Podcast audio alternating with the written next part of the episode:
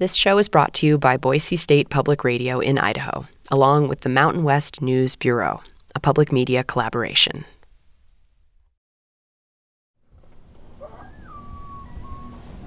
Okay, we're back in the Red Desert outside of Rawlins, Wyoming for our final episode. I've driven thousands of miles to get to this moment. Talked to so many people with so many different takes on these weird, wonderful birds, but I've never been this close before. I'm hunkered down in a blind in the freezing cold. There are coyotes singing in the distance, and all around me, finally, are sage grouse. Dozens of them, the males all puffed up and fighting one another, their exquisite feathers fanned out like spikes behind them, the females cruising along for mates. I've got my microphone sticking out from under the blind, and the birds are strutting by in full display, just inches away from it, totally oblivious.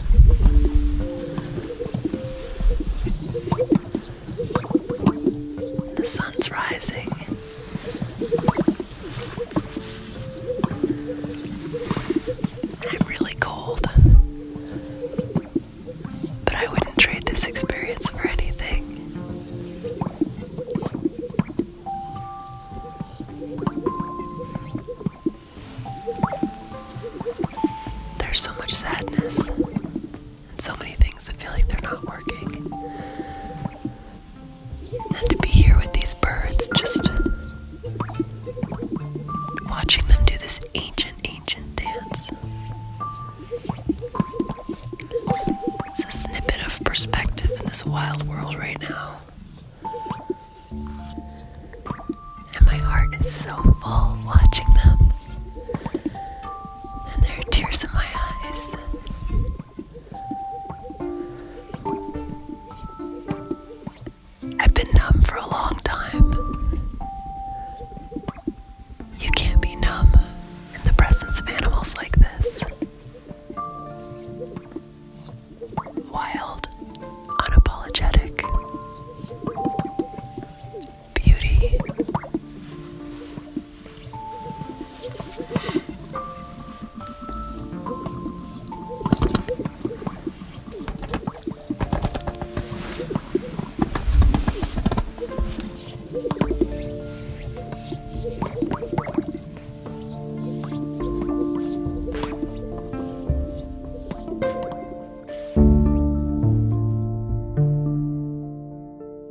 I'm Ashley Ahearn, and this is Grouse, a show about the most controversial bird in the West and what it's taught me about hope, compromise, and life in rural America.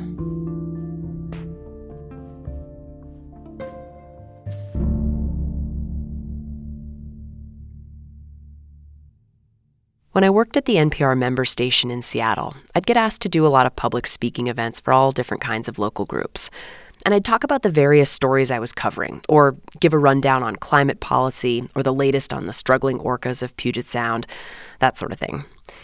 And inevitably, at the end of every probably depressing talk, someone in the audience would ask, Where do you find hope these days?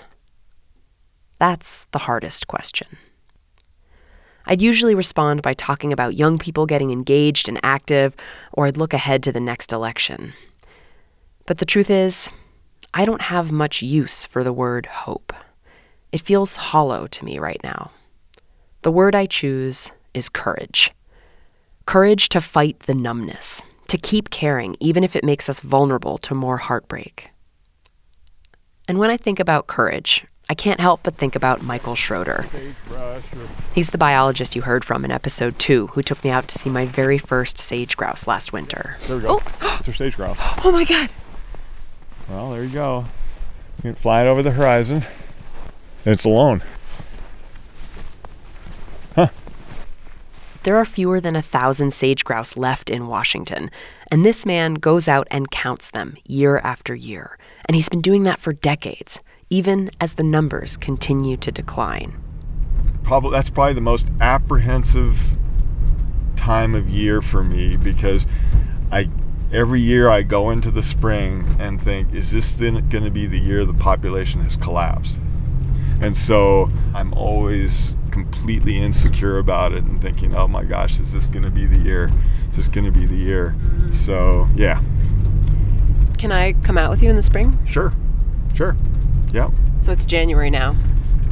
That's uh, so yeah, I'll see you in- January. It's uh, yeah, middle middle-ish of January. So, in early March this year, I met up with Michael Schroeder again to count sage grouse.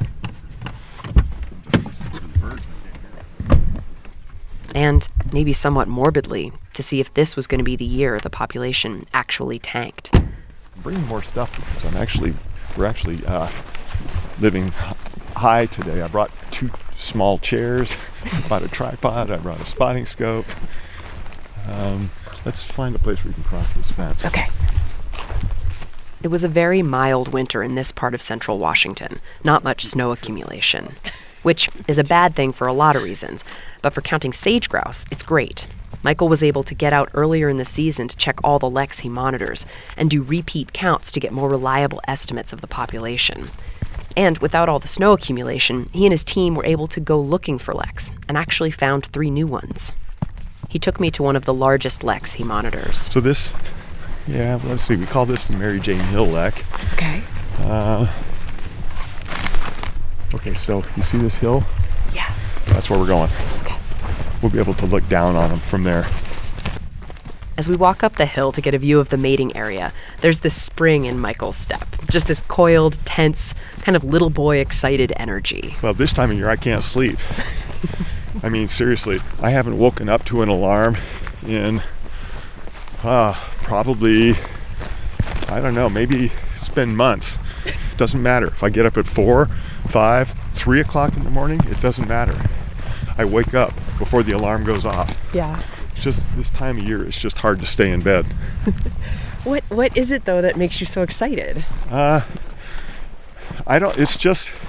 It's such a. Uh, it's like a, a ritual of of spring that is so representative of so much more than just grouse. It's like this is like this uh, this annual renewal that you see that all of a sudden the birds are back to doing what they normally do, and no matter how old I get, uh, it's still spring every year, and the birds still have are still so hardwired to do the same thing. And it's kind of like me, you know, you're just hardwired to do that same thing every spring, and you just can't help it.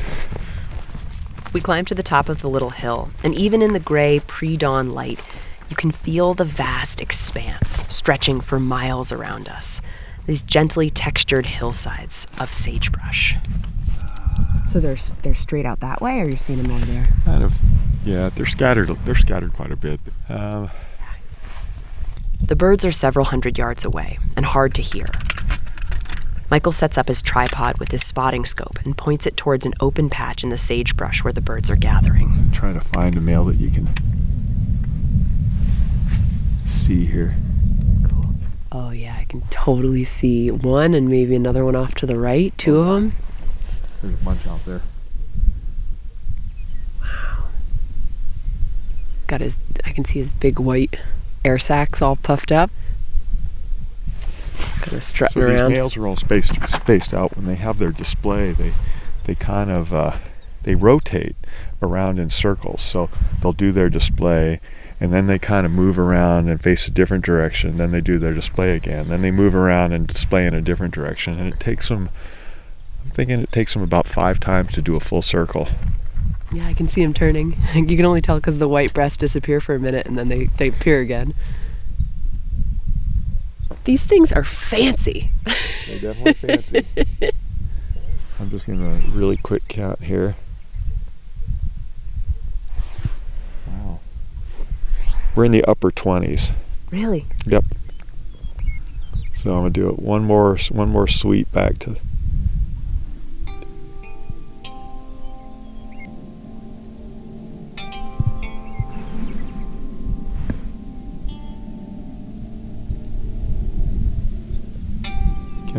Counted 32. That's just a few more birds than he counted here last year, and similar to what he's seeing at other leks that he monitors.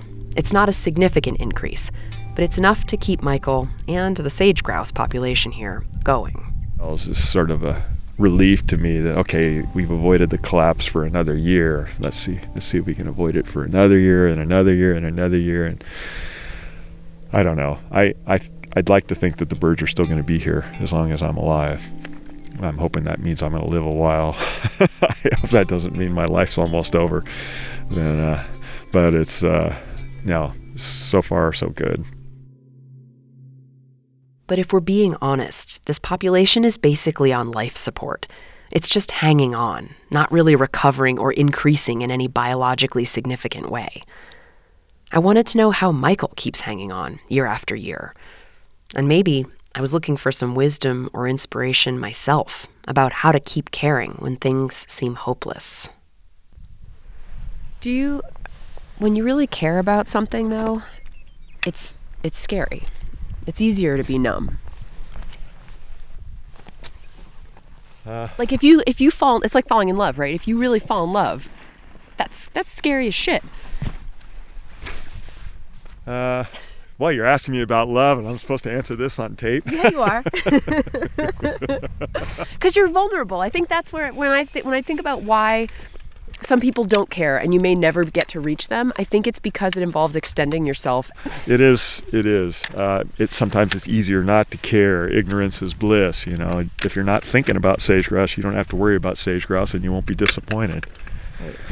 Um, yeah. So I guess it is kind of like falling in love. Uh, yeah. I have to think about that one. Maybe at 3 a.m. tomorrow when you're up again doing this. Yeah. it's better to to not care. That way you don't have to worry about being hurt.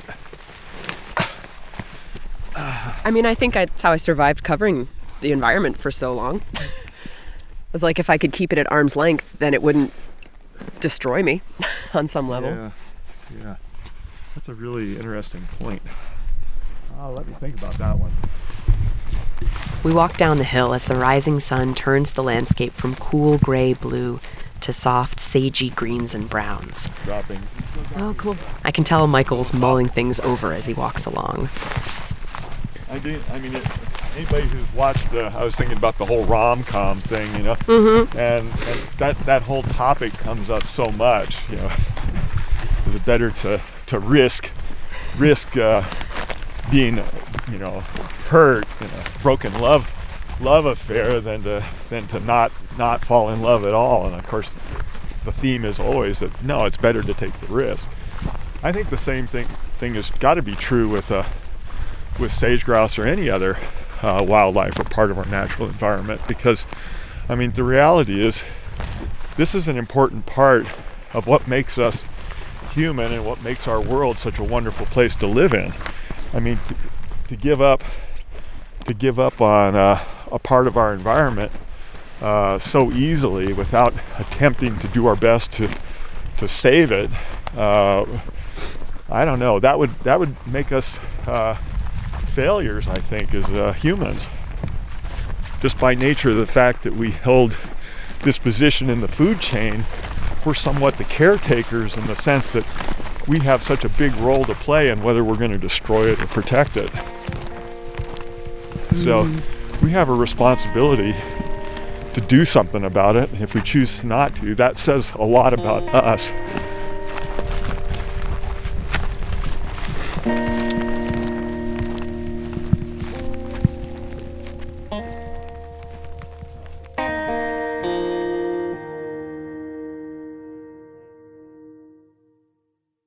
That was supposed to be the end of the show. I was going to sign off. Thank you all for listening. But then, as I was writing the final episode over Labor Day weekend, more than a dozen, mostly human caused fires broke out across Washington state.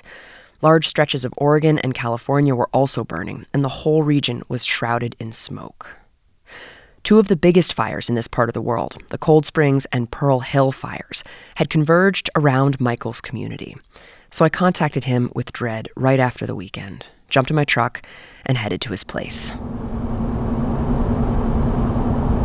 Hundreds of thousands of acres are burning right now and have been since the holiday weekend. And the sky is the color of a used cigarette filter. and I'm going to meet up with Michael Schroeder, who lives in Bridgeport, Washington, where uh, at least 12 homes have been destroyed by fire. There are about, well, fewer than a thousand sage grouse left in Washington state, and um, the kind of epicenter cluster of them is in an area that looks to be in wildfire danger right now. I drove through town after the fire had moved on, leaving several scorched houses in its path. Michael's house, luckily, was not one of them. And no watering when I arrived, he and his wife Leslie hadn't had power or water for a few days. They were running around trying to get a generator set up. She's busy. It's okay. I'm so, sorry to crash. So the water, like the water's on. They're filling the tank, but they don't want to tell me when because they don't want everybody just watering their yards. I went inside to get out of their way and stood around in their living room with their dog sniffing me, looking at their art while I waited for Michael. Hi. Yeah, it's okay. Hi. The Schroeder's walls and shelves are lined with sculptures, antique prints, and painted porcelain plates of, you guessed it, grouse. All different kinds of grouse. Michael came back into the living room a few minutes later. I'm admiring all of your grouse um, oh. stuff. yeah, you're consistent. What's your pup's name? Uh, Lek. Lek. Are you serious? Just in case you had any doubts as to this man's dedication to the birds. And, interesting side note, lek is a Swedish word meaning play. Michael grabs his backpack and camera, and we get in my truck and head out of town. Up to you. Uh, okay, and let's see. As we're driving, it's just blackened earth all around us. Power poles still smoking, twisted guardrails, melted Salvador Dali esque metal roofs, scorched sagebrush skeletons. And my heart is sinking more with each mile. And of course, you're driving through it. I've been driving around for the last 24 hours, checking out some of the damage, and uh, it's just it's just devastating. Washington State, uh, from a from a personal perspective and from a grouse perspective, has been devastated. This has been this has been a fire for the, the century. Basically, from the minute we get in the truck, Michael is talking rapidly, telling me about what he's been seeing over the past few days as he's been driving around. He described multi generational farmhouses and ranches that are just torched. Yesterday, he saw burned mule deer looking for food and visited a site where biologists had been breeding endangered pygmy rabbits. The rabbits were scorched to death in their enclosures. We pull onto a dirt road. It doesn't look familiar. There are no landmarks, just black dirt. So we're actually going up uh, Mary Jane Hill here. This area, I think you and I went here earlier this spring. I don't recognize where uh, we are, even though I was here maybe six hard. months ago with him, counting birds. Yeah. Oh, well, we went up on that. Yeah, maybe. We went up on a hilltop? Yeah. That's it. Yeah, okay. Oh, God, it looks so different, Michael. I can't oh, even recognize no, it. No, no, that's it. We get out of the truck and walk along a blackened fence line toward that same small hill we climbed up in the spring to watch sage grouse on the lek. Yeah, I do. I remember you set up your tripod right here. Yeah, I did. So we were looking right down. It was right over there that you had your yeah. thing trained on. The uh, the birds like to display out there past that rock. Mm-hmm. I can see it. We pause and just stand there. And the scope of the fire starts to hit me we can see for miles. This is big open country, and the horizon line is so far away. And it's all black, smooth earth. It's hard to describe how that feels to go back to a place you knew and find it unrecognizable.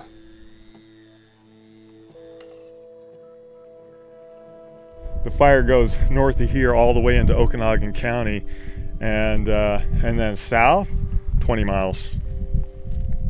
So it I think I would feel a little bit more optimistic about the birds from this particular area if they weren't surrounded by nothing. But this was the largest lek in the county, and uh, it's right in the middle of oblivion, or Mordor, as somebody referred to it from the uh, Lord of the Rings.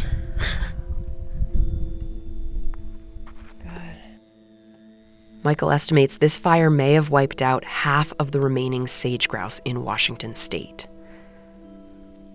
Fire is a part of this landscape, he told me. But but the reality is this country is not used to fires of this scale. And these birds who are restricted to fairly isolated populations are not able to deal with fires of this scale because the scale is so large. They don't have any other options. They don't have any other places to go. There's no recruits uh, to this population from adjacent populations because there aren't any adjacent populations. How do you um just in seeing you, Mike, you're like a wall of words. Like you're just you're you're filling me with so much information and I is that a coping mechanism like that you are going to take refuge in the data and the science right now when like I don't know about you but my heart is hurting? Yeah, the uh, and I know what you mean because I the the people that we've been communicating with, there's a lot of you know, people put emojis sometimes on their text messages and on their emails, and, and there will be teardrops on faces and stuff. There's a lot of people hurting, people who don't live out here, but who know how much is invested uh, emotionally, financially, other ways in seeing the wildlife in this region thrive. So there's a lot of people really hurting. And in a sense, you know, that shared that shared misery kind of helps helps you a little bit and realize you're not in it alone. There's a lot of people who care. Um, a lot of people who care. Yeah. Michael's eyes are red and watering. I don't think it's from the smoke. I cried in the drive down today. I can't like looking at this stuff. Yep. If it was just this, but it isn't just this. It's like you go over to that hill and it looks the same. You go over there, it looks the same. His voice breaks and trails off as he turns and gestures around us in every direction. There's no way.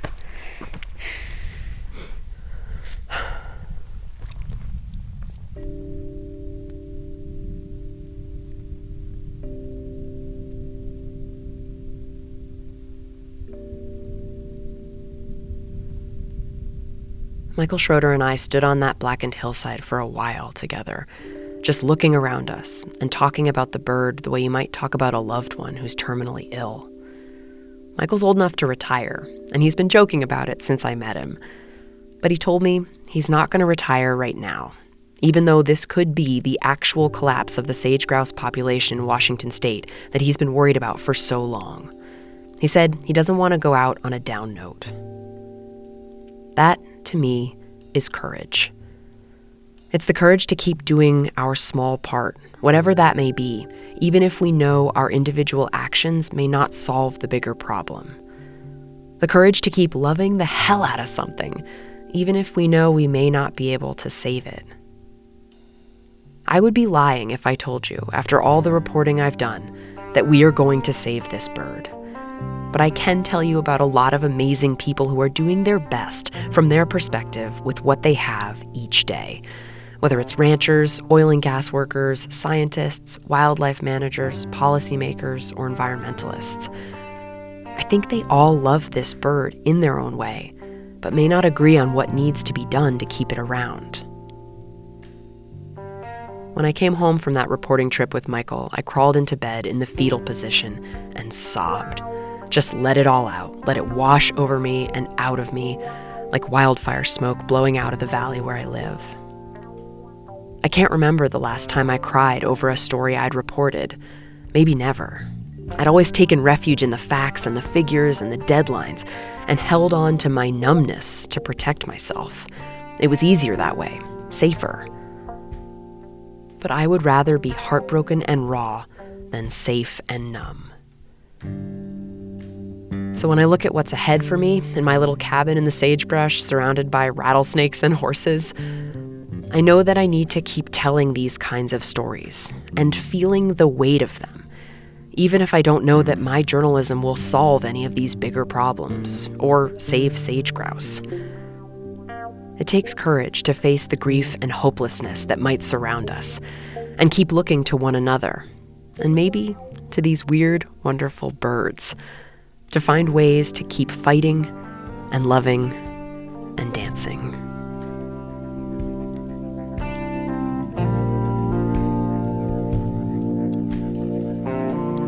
I'm Ashley Ahearn. Thanks so much for listening.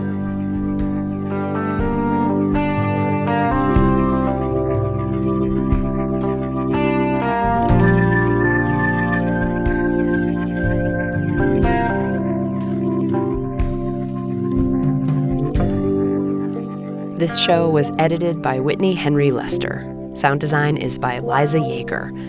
Our artwork is by Kima Lenigan. Thank you to the Willow Grove Foundation, the Society of Environmental Journalists, and the Institutes for Journalism and Natural Resources for their support. This show is brought to you by Boise State Public Radio and the Mountain West News Bureau, with support from Lori and Paul Ahern, no relationship to me. Special thanks to Tom Michael, Kate Concannon, and Lacey Daly. Grouse was produced in partnership with BirdNote. This series was made possible with support from Jim and Birta Faulkner of Seattle. And a special thank you to my husband, Michael, who has always been my first editor, sounding board, and has listened to this story from its garbled, fumbling beginnings to the show you just finished listening to.